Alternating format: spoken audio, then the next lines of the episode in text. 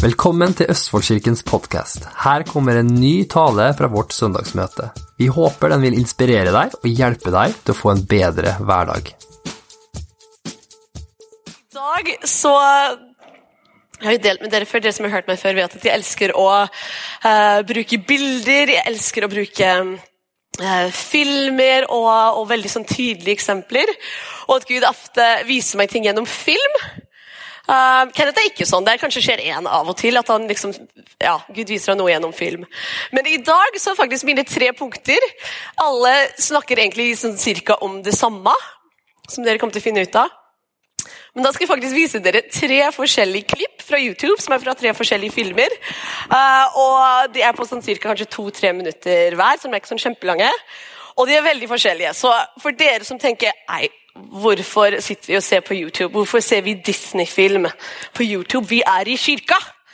Hvorfor kan vi ikke synge sånn? Men vet du hva? Jeg tror at Gud er så utrolig um, nyansert og kreativ. Og vet du hva? Hvis vi har kanskje begrenset oss, for vi tenker at ok, Gud taler bare til meg på denne ene måten. Kanskje i dag er dagen hvor han sniker inn en annen måte å si noe til deg på. Og vet du hva? Jeg vet at Man sitter og tenker ok, men det, hvis man tenker at det virker barnslig eller det her virker for enkelt eller ok, det er det her bare sånn underholdningsgreie. Men vet du hva? Gud virkelig har lyst til å fortelle oss ting på alle forskjellige måter. Ikke sant? Så, sånn som Kenneth, Når han sier at han elsker meg, det syns jeg er fantastisk å høre ordene. Men jeg vil se og høre det og oppleve det på så mange forskjellige måter. Så vet du hva? Hvis Gud har lyst til å bruke en barnslig film til å fortelle deg noe i dag, da tenker jeg at det er ok at vi kan være åpne for det.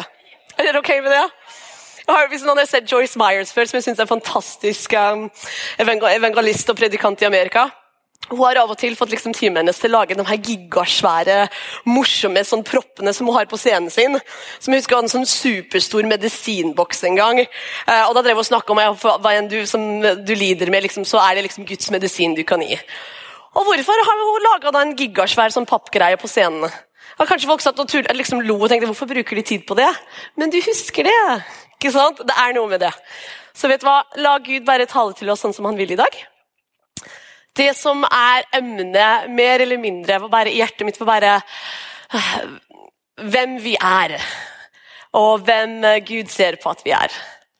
Jeg tror Gud virkelig har ting, jeg tror han har visse personer som han legger litt ekstra ting på hjertet til. Ting som bare, Det er liksom en del av DNA-et ditt. Og, og, Det er derfor litt morsomt, vi som preker opp på scenen her, at det er en, litt, en flott eh, mangfold og forskjellige måter å snakke på. og Forskjellige ting vi deler, forskjellige ting som vi kanskje har brennende i hjertene våre litt ekstra. Vet du hva, Uansett, når jeg går til Gud og spør ok Gud, det her er dine barn Dere, dere, dere er Guds barn. Når jeg sto i lovsangen og tilba Gud, så bare ok, Gud, her er dine. Det her er dine barn som du har samlet nå i ett rom. Hva er det du vil si til dem? Du elsker dem så mye, og du har oppmerksomheten deres nå i formen av, av meg og vi på scenen, og, og, at man er bare til stede her nå, åpen for Gud. Hva vil du si til dem?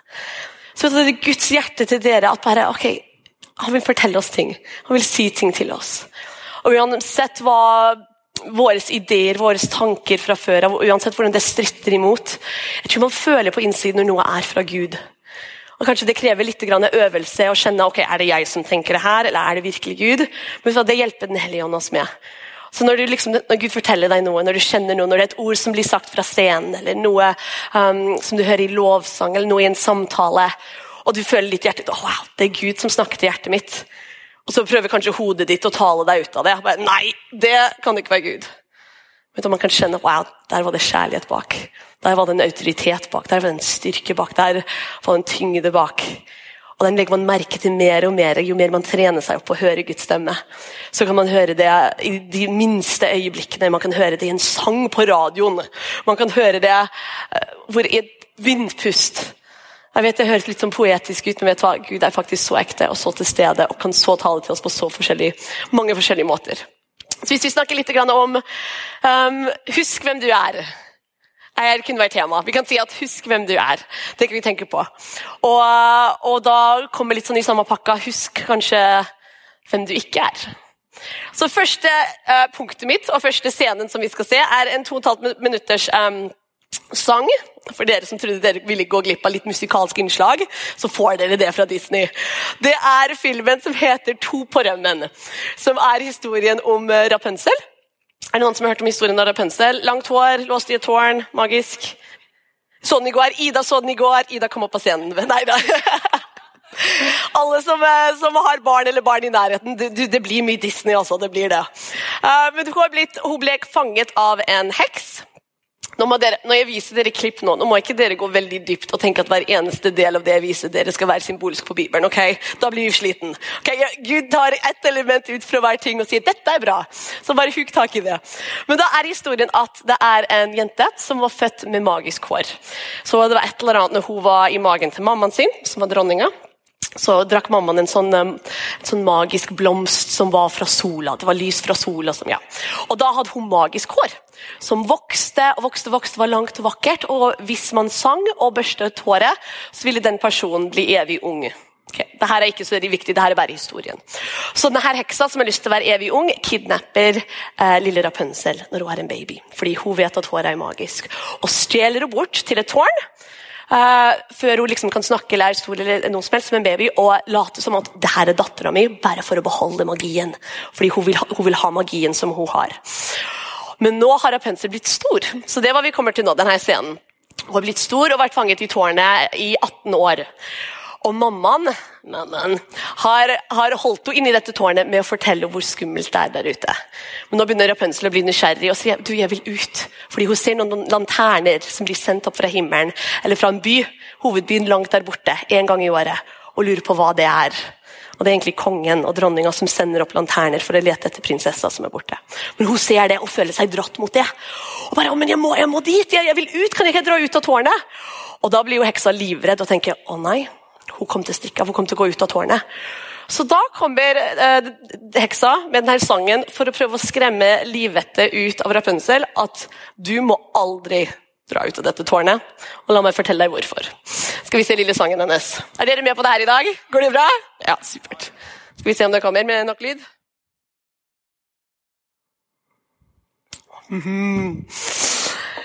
Det er litt morsomt, er det ikke det? Jeg vet at Lyden var ikke så tydelig, men da, hva hun bruker tid på da, er å beskrive hvor grusom verden der ute er.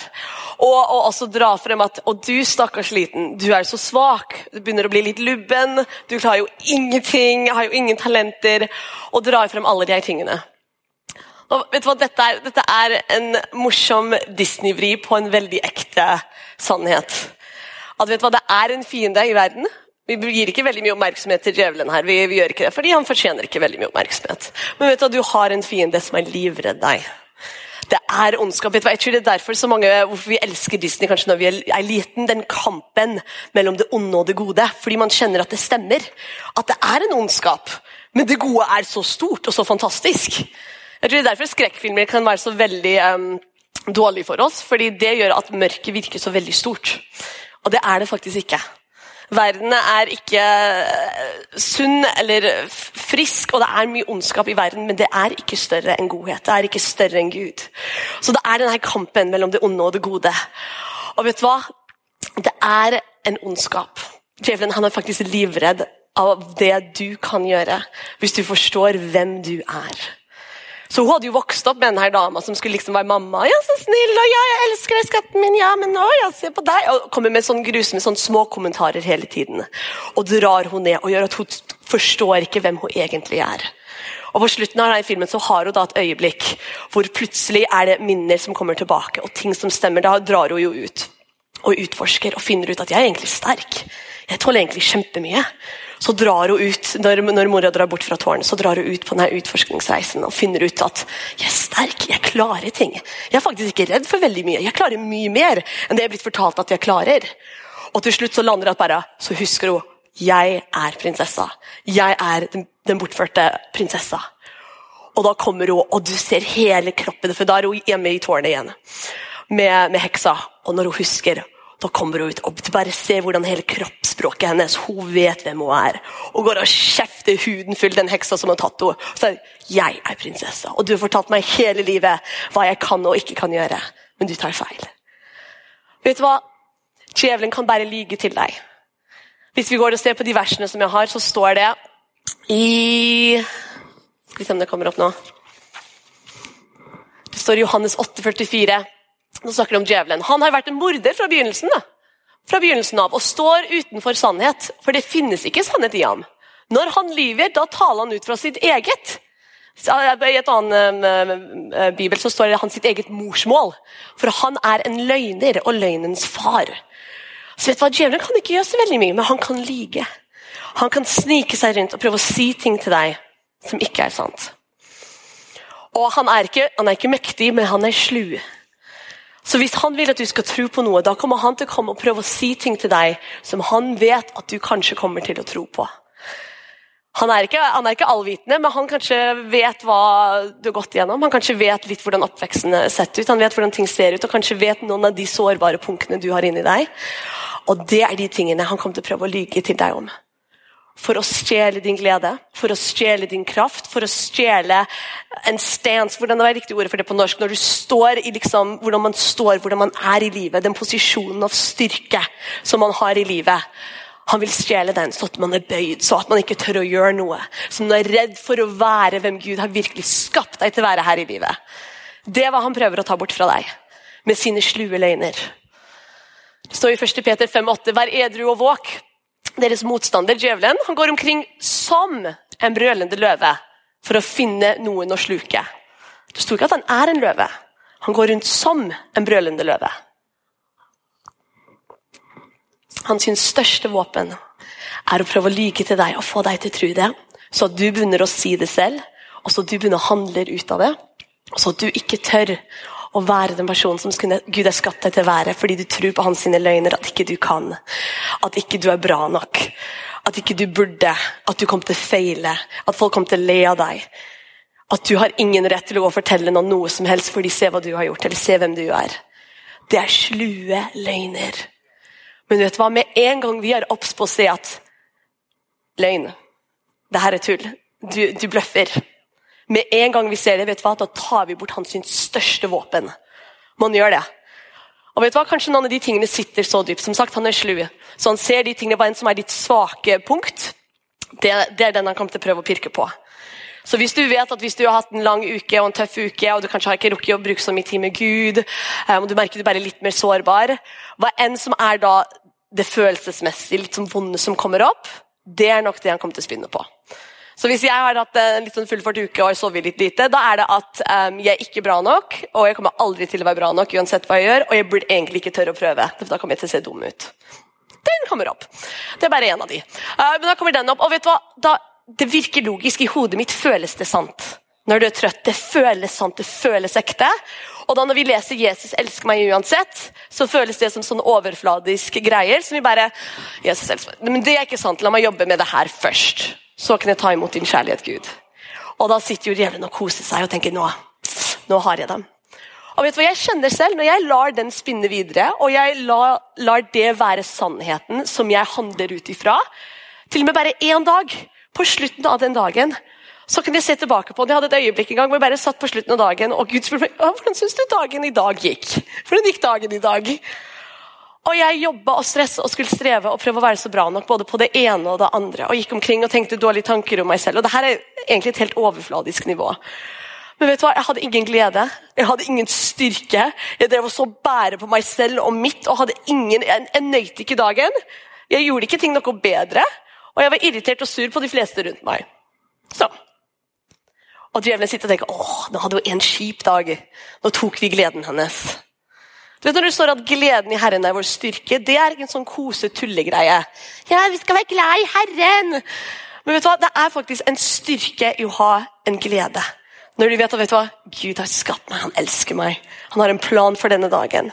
Guds sannhet er større enn mine følelser. Jeg kommer til å tale ut Guds sannhet.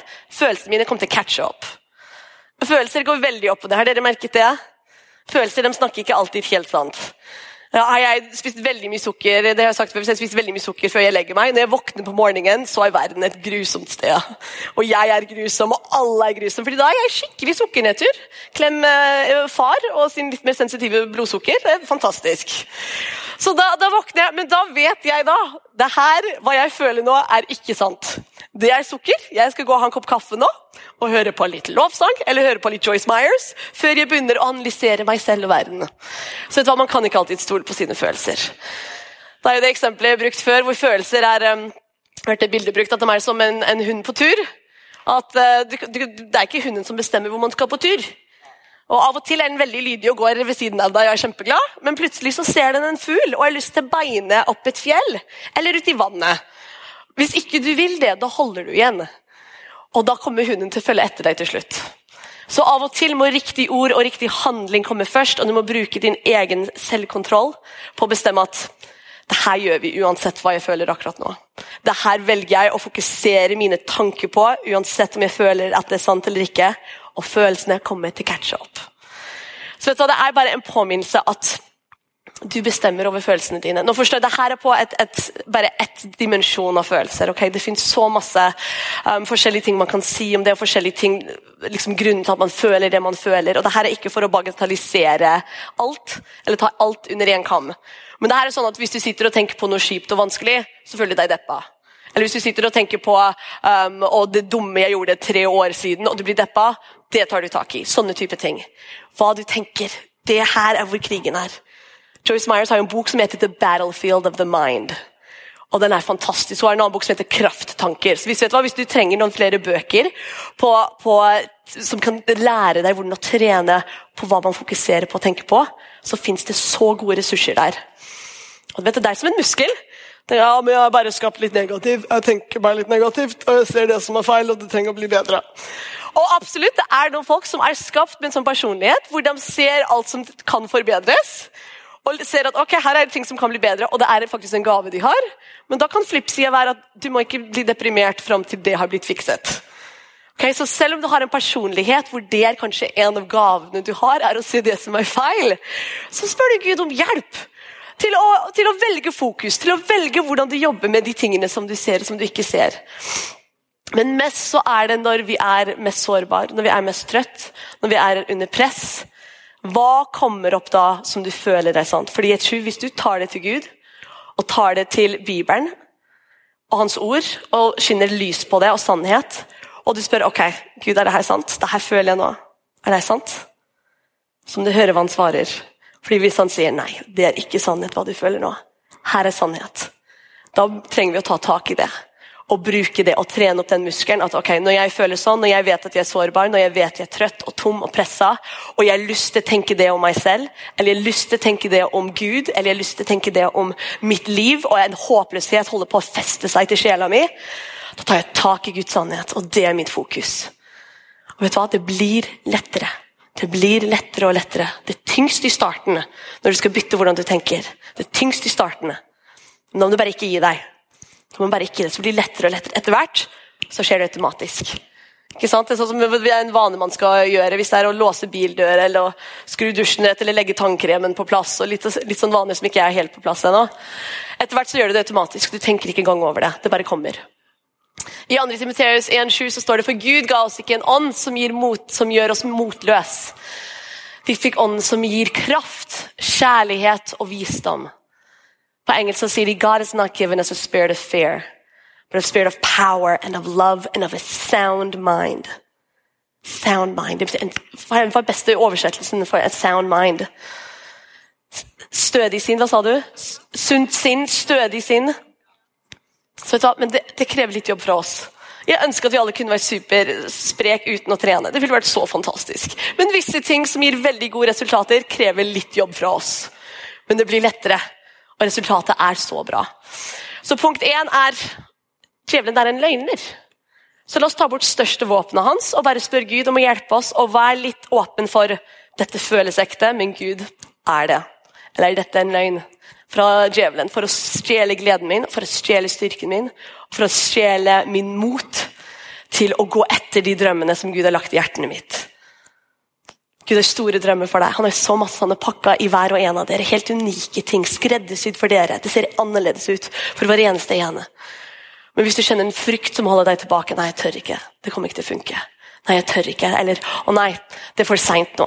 Jeg har gjort for mye andre ting. For mye tid er gått. Det er for seint. Det er løgn. Det er løgn. For En gang vi tar det bort, så er det plass for Guds sannhet til å lande i oss. Ok? Nei. Neste um, klipp som vi skal se det er greit, Vi hopper fra det ene til det andre i dag. Er dere med? Ja, Alle har hatt nok kaffe og frokost til at dere er med på det her. Neste er fra uh, 'Løvenes konge'. Yes. Hvor mange har sett 'Løvenes konge'? Ja, Det er tegnefilmen. Da tok jeg faktisk et klipp fra De har laget en ny 'Løvenes konge', som jeg syns egentlig var litt oppskrytt. Men det er veldig kule grafiske ting de får til. altså Den er kjempeflott. Ok, skal jeg, Kan jeg gi dere miniversjon av 'Løvenes konge', for dere som ikke har sett det? For dere som har sett det, så tilgi meg, men vi må prøve å få alle med. 'Løvenes konge' det handler om en kongeløve som heter Mofasa. Um, som er faktisk swahili for 'Father King', hva det står for. Er ikke det nice? Han er, han er kongen. Han er kongen over hele dyreriket. Uh, og I tegnefilmen og i nekte så klart, så er det han som er konge. og så ser du, Det starter med at en liten babyløve har blitt født. Det er en sånn kjent scene hvor apekatten kommer og så løfter opp liksom babyløven som er prinsen, og løfter han opp, og alle dyrene i hele savannen kneler. Det er et sånn fantastisk øyeblikk. Og, ja. Så historien fortsetter med at det er en onkel som han Simba. Simba er navnet på lille babyløven. Uh, han har en onkel som er veldig sjalu. Som er sjalu på broren hans, som er kongen overalt, og sjalu på Simba, som skal ta overalt. Og han legger en plan. Han heter Scar, han er en skikkelig slem løve. Og Han legger en plan hvor han vil drepe både Mofasa og drepe lille Simba, fordi han vil være konge over løveriket. Så han lager en sånn plan og ordner og styrer ting, og det har ordnet sånn at han er faktisk klart å drepe Mofasa. Og så han satte på en sånn måte så den lille babyløven løper ned og finner faren sin. Jeg husker jeg hulka som barn jeg så der. Det er supertrist. Disney er veldig følelsesmessig av og til. Men da kommer lille Simba ned og ser faren sin der. Og da kommer Scar med sin snikete stemme og sier Nei, men Simba, hva har du gjort?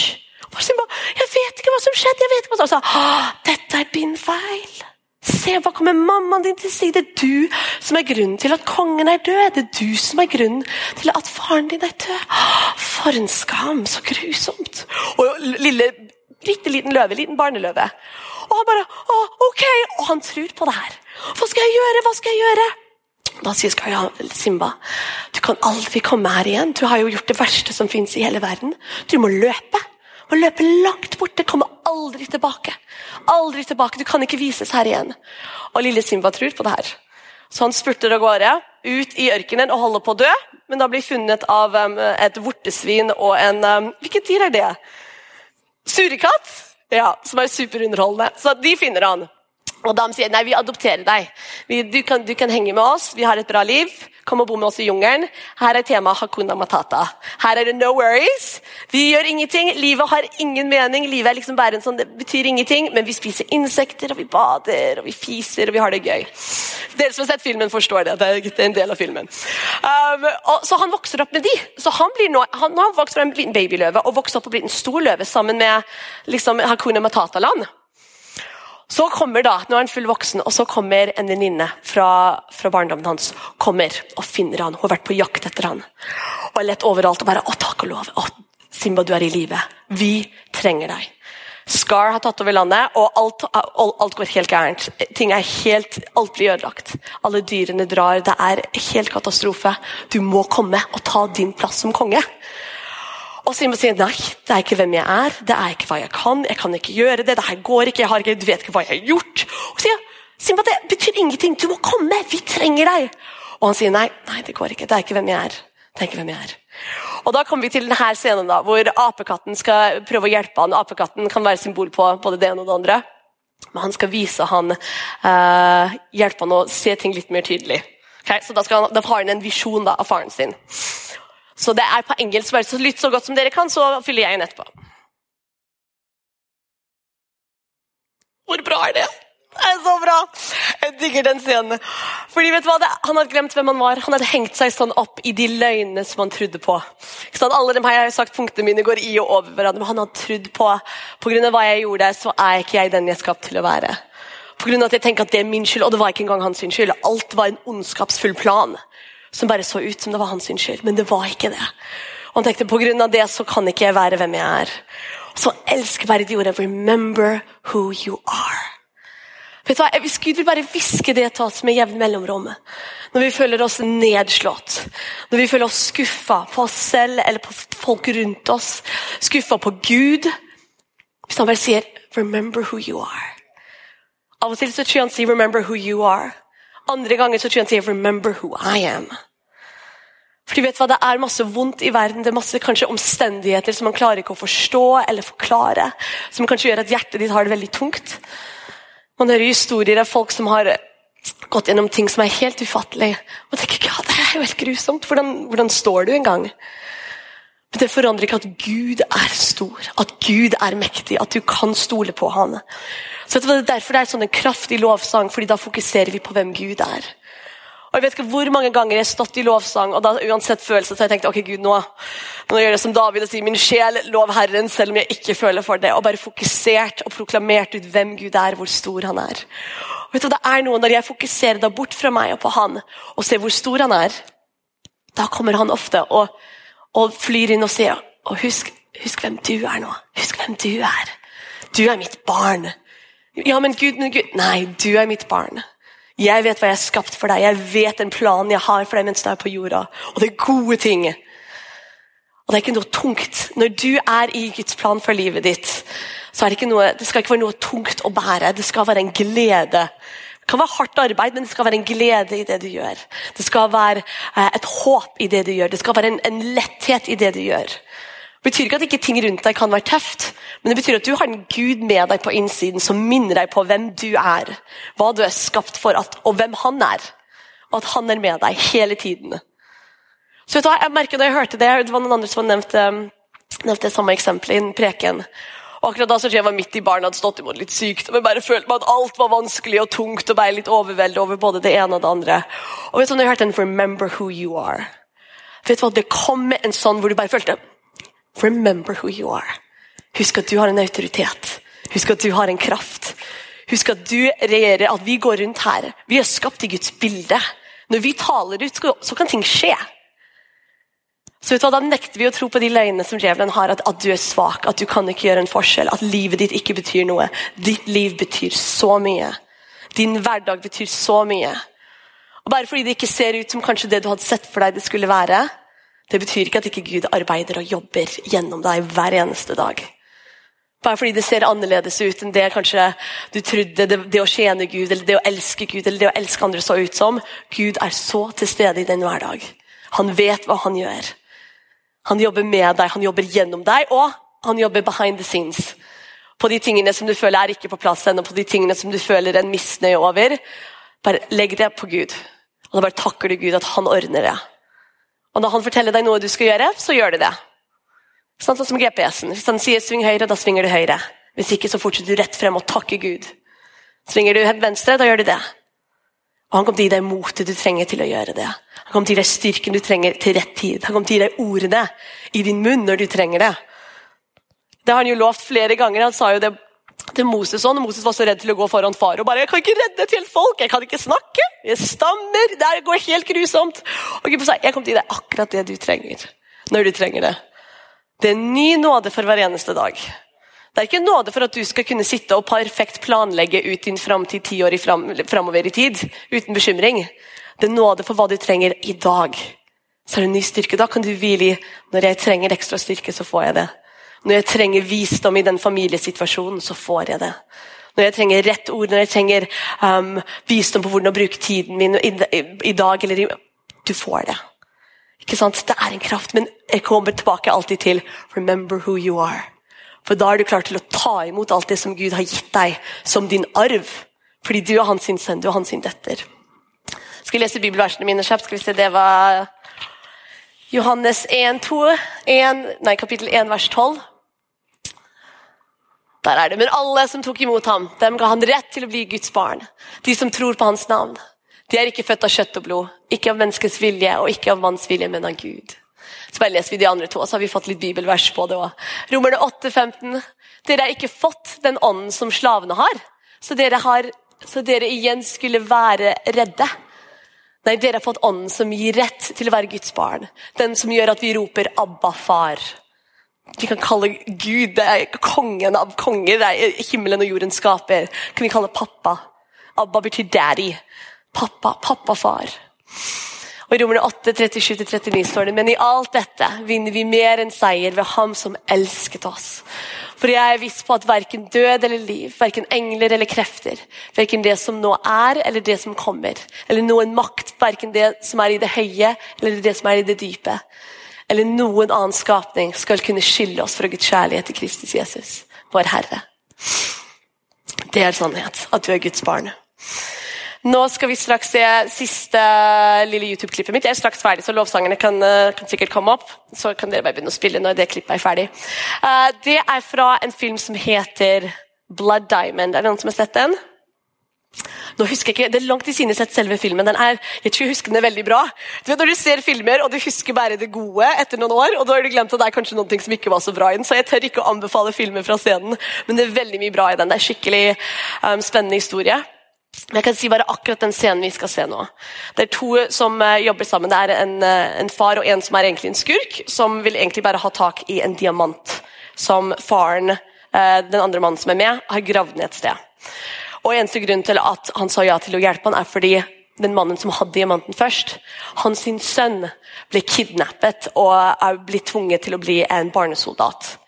Så det her er jo ekte sannhet i, i Afrika. Uh, spesielt mer kanskje mange mange år siden, men jeg vet det fortsatt skjer. Uh, og det er som Barnesoldater det er grusomme terrorister som ville gå og kidnappe barn. Og uh, er det barn som er her inne, så ikke noen blir traumatisert? Nei.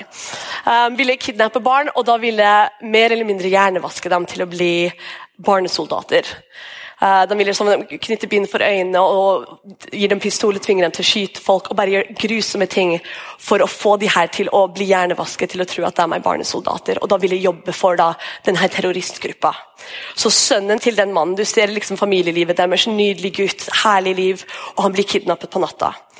Så da den faren har sagt ja til å hjelpe han her mannen som er egentlig en liten luring, og vil bare bry seg om penger, og sa ok, jeg hjelper deg og gir deg denne diamanten hvis du kan hjelpe meg å finne sønnen min. Så da kommer vi midt i, Han har ikke sett sønnen sin i det hele tatt da, helt siden han ble kidnappet. Og Nå er det er midt i jungelen, og han driver og graver opp, og han skal finne da den diamanten som han vet, så han kan gi det til mannen. Og så plutselig kommer sønnen. Og det var vi ser midt i nå. Det er litt utydelig lyd, så jeg fyller inn hva som blir sagt etterpå. ok?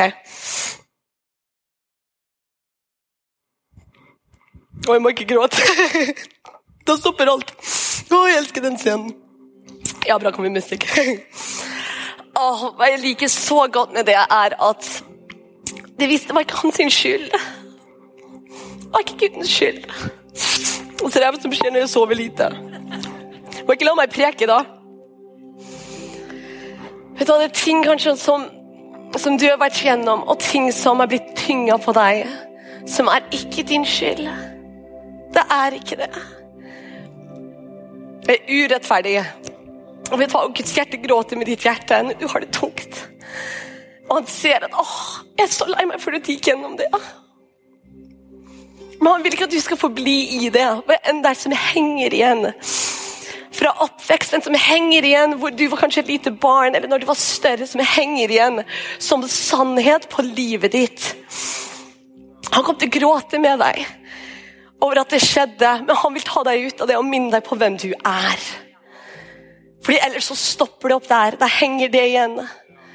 Kanskje en del av deg vokste opp og en del av deg begynte å forstå liksom, kraften i Gud og begynte å forstå hvem du er i Jesus, men kanskje det, det er noe som henger igjen. Sånn som Hvis noen har en kjetting på, på, foten sin, en stor tyngde som man prøver å dra med seg, man prøver å spurte og leve det livet som Gud har kalt deg til å leve, men det er noe som henger igjen. Det er kanskje en del av hjertet ditt som du trenger fortsatt å ta til Gud, så han kan tale sannhet over det. Kanskje det er en del av en bitterhet som har festa seg i hjertet ditt, som du har holdt skjult. Eller som du tenker vet du hva, det her påvirker ikke hverdagen min, så den her kan jeg la være. Men vet du, det holder deg tilbake. La Gud gråte med deg. Jeg elsker det når, når Jesus kom til Maria, og broren deres hadde dødd. Han visste at jeg skal stå opp om bare noen minutter. Men jeg ser at du er lei deg. La meg gråte med deg. Du har det vondt, da har jeg det vondt. Det er Guden vi har. Har du det vondt, så har han det vondt. Han elsker oss. Jeg vet ikke hvor vi har fått denne ideen av en indifferent Gud. En passiv, en som ikke bryr seg. De sier at det motsatte av kjærlighet er ikke hat. Det er indifference. Likegyldighet. Jeg vet ikke hvor vi har fått det bildet at vi har en likegyldig Gud som ser at du ligger i hjørnet og blør og har det tungt, og bare sier ja, les Bibelen, og så blir det sikkert bedre. Du har en Gud som går på knærne og holder deg, gråter med deg. Men så vil også tale sannhet til deg med en gang du klarte å høre det. Han kommer til å gjøre det tusen ganger hver dag hvis det er hva som trengs for at den sannheten går inn. Men da må vi bare være klare til å lytte og ha mjuke nok hjerte til å tro at hva han sier, er mer sant enn hva vi føler. Det er ikke rart at hvis noe skjedde som barnet, og det føles sant. Ikke rart at den sitter igjen og du tror at det, at, at det er sånn det er. Det har vært mange år hvor du har gått med det og båret på det som en del av identiteten din. Som en del av hvordan du er og fungerer og tenker. Ikke rart at det tar litt tid, da. Men da må du la Gud beholde holde deg og fortelle deg hvem du er. Det var det faren gjorde til gutten sin. Han sa, 'Du, jeg vet hvem du er. Du er min sønn.' Vi kan ikke alle gråte resten av dagen. Vi må spise snart. Herlighet. Men vet du hva, Guds, jeg er virkelig Guds kjærlighet for, for hver og en av oss. Jeg tror det er derfor det blir litt ekstra. Det er sikkert litt lite søvn i tillegg. Men han, han er ikke en likegyldig Gud. Og vet du hva? Hvis vi bare drar nær nok til Gud og har han nær nok, så kommer han til å være den som bare kommer helt opp i ansiktet på deg og kommer til å si samme tingen om igjen og om igjen til deg fram til du tror det. Det er derfor jeg elsker den sangen vi hadde i lovsangen. There's no shadow he won't light up. No mountain he won't climb up, climb up coming after you. Det er ikke at han ga alt for å få deg til himmelen og redde deg. Og så kommer han til å la deg være igjen på jorda og bare blø på innsiden. Fordi du har sår, fordi du har ting som er tungt, fordi du har skuffelser. Dra nær til Gud. Ha han nær. Finn ut hvordan han gjør det, for du bare har han så nær. Er du skuffa på deg selv, dra nær til Gud. Er du skuffa på Gud, dra nær til Gud. Er du skuffa på andre, dra nær til Gud, så at han kan tale sannhet. For Han måtte si til meg og mamma igjen denne uka hvor vi bare drev og sutra og bare var ikke så fornøyd med meg selv og livet og småting. Da kom han helt opp i ansiktet på meg når jeg endelig tok tid til å være litt nær han og ikke ha liksom min religiøse avstand. Og Da sier han det på engelsk som han sier You are easy to love. Du er lett å elske. Du er min. Du er lett å elske. Du er ikke vanskelig å elske. Du er lett å elske. You are easy to love and you are mine. Kanskje han sier til deg du er sterk, og dette klarer du. Du er sterk, og jeg er med deg. Du er modig, og dette klarer du. Du er alt det du trenger, og jeg er med deg. Du er min sønn, du er min datter. Jeg vet hvem du er, jeg vet hva du har på innsiden av deg. Det du tror er deg selv, det dårlige som du ser på som du tror er ditt, det gamle ting som henger igjen. Ta det til Gud, la han skinne lys på det. La han tale sannhet over det. Så tror vi på det. Så Det var faktisk det siste jeg hadde å si. Så Der finner vi Guds ord. Guds ord er liv. Hvis Gud begynner å tale ting til deg, og du er ikke sikker om det stemmer, da gå og finn det i Guds ord. Det er mektig. Men vær åpen til å høre fra Gud på alle andre måter i løpet av dagen. Men ikke vær redd for å være sårbar. For et mykt hjerte og hør hva han har å si til oss. Ok? Da reiser vi oss opp. Skal jeg bare be for oss? Ok, Ida kommer og avslutte. Å, Jesus. Takk at du elsker oss så mye. Du gråter med oss når vi gråter. Du holder vårt hjerter i ditt hjerte. Du er ikke likegyldig. Du bryr deg så dypt. Du bryr deg så dypt. De store tingene og de små tingene. De skjulte tingene som vi har kanskje gjemt bort. Og de tingene kanskje som alle ser. Det som kanskje vi tenker er lite. Det ser du på. Du vet når ikke det er noe smått. Du vet når det betyr noe for oss. Du vil hjelpe oss med hver eneste sår. Hver eneste bitterhet, hver eneste misforståelse og skuffelse. Så at vi kan stå oppreist og vite at vi er dine barn. Vi vet hvem vi er. Vi vet hvem du er. Og vi lever tett inntil deg. Yes. Velsigne alle som er her. Fyll dem opp med din kjærlighet. Gi dem evnen denne uka til å høre enda mer av din stemme. Hva du har å si til dem. Yes.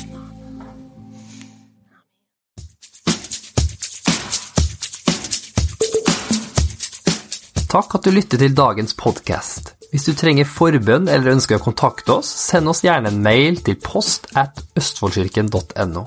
For å støtte oss, eller for å finne ut mer om vår kirke, besøk oss på vår nettside østfoldkirken.no.